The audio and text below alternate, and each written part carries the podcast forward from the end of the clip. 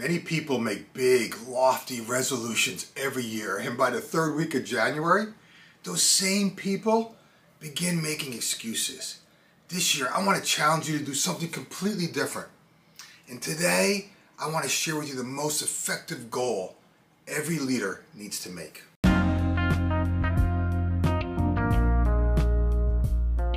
Hi, everyone. This is Jim Riviello, and I want to welcome you to the Getting Results podcast.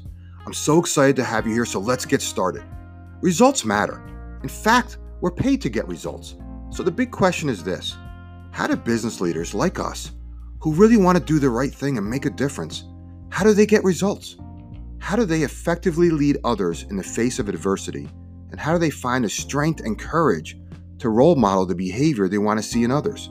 That is the question, and this podcast will give you the answer. My name is Jim Riviello, and welcome to Getting Results.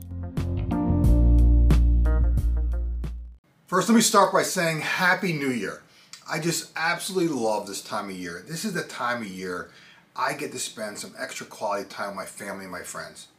It's also a great time of year to spend reflecting on what I accomplished over the past 12 months and what I aspire to do in the months ahead.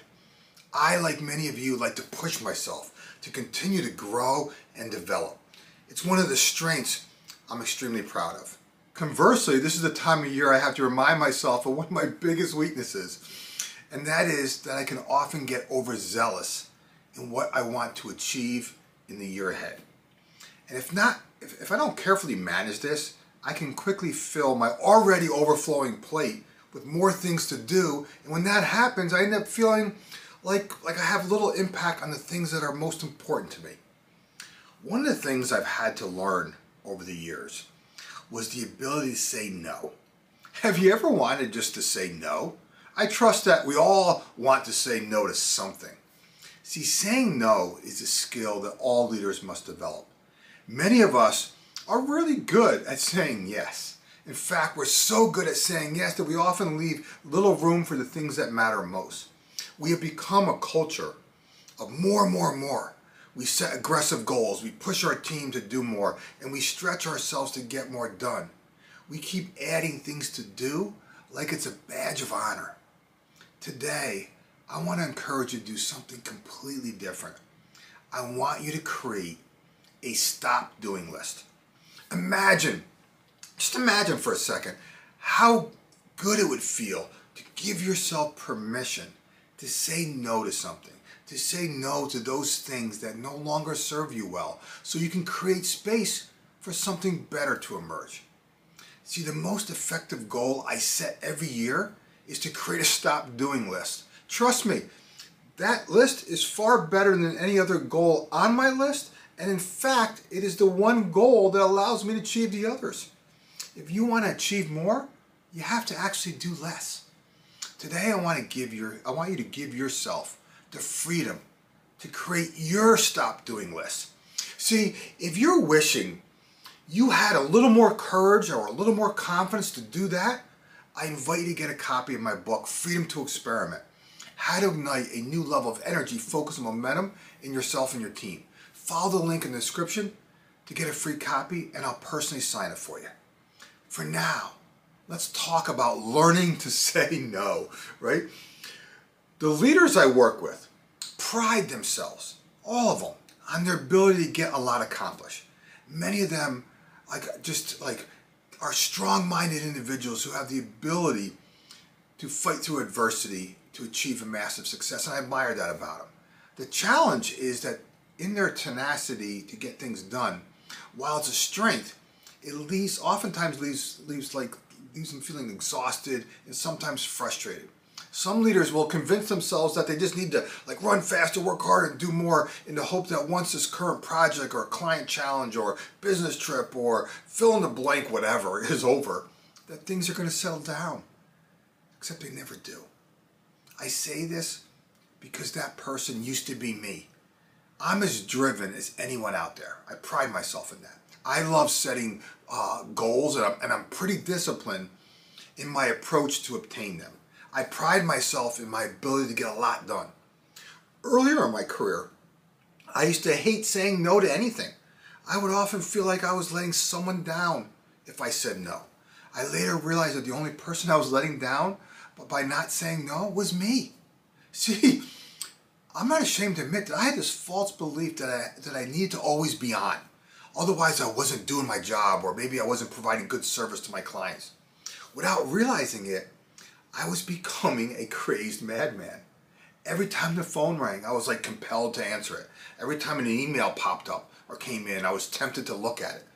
What if that was like just what if that email was something important or that call was something important and I just I hated that feeling.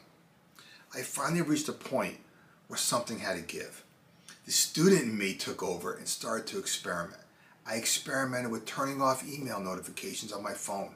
I also disabled text alerts while I was driving. Both of those things may sound trivial, but trust me, that was hard to do. The first thing I noticed was, that, hey, I, I became a much better driver, right? but I also discovered a couple other things. I discovered that the volume of email that I get wasn't the main issue. It was how I process and organize the quantity of data, which was really the real problem. See, this is something I have complete control over. I stopped checking my email all day long. Instead, I adopted a new rule of checking email five times a day, and I often talk, about that and teach about that in my leadership programs. I can't begin to tell you how these simple changes helped me create additional space. It raised my awareness of the many other distractions and limiting beliefs that led me to become and stay overwhelmed. Instead of checking email when I first woke up, I redirected that time to journal and work out. I am confident that we are all pretty good at creating goals for new things we want to accomplish. But seriously, how often do you stop and identify those tasks or habits that prevent you from operating at your best and then stop doing them?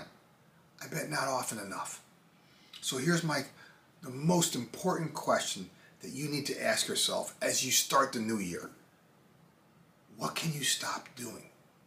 Start by making a list of everything you do in a week. Identify the list of non productive habits you intellectually know are not helpful, but you've been putting off for a while.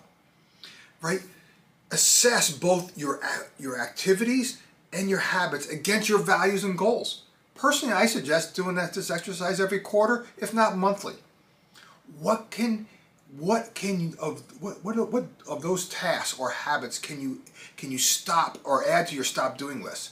Do me a favor, drop a comment in, in, in the comment section because maybe something that, that you're going to put on your, your stop doing list will inspire me or others to add to their list. See, your success will not come from keeping more things in motion, but from your discipline to release those things that no longer serve you. Give yourself permission to experiment and practice saying no to something and just observe how good that feels and how much more you can actually accomplish. Creating a list of goals is good, but trust me, creating a stop doing list is a hell of a lot better. If you want to learn more techniques like this one, I invite you to get my book, Freedom to Experiment, How to Ignite a New Level of Energy, Focus, and Momentum in Yourself and Your Team. It is in the process of giving yourself the freedom to experiment that, that you will discover things that you can add to your stop doing list. Go get a free copy. The link is in the description if you're interested, and I'll personally sign it for you.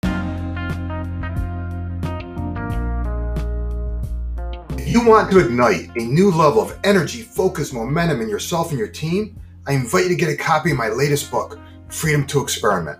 The link is in the description if you're interested.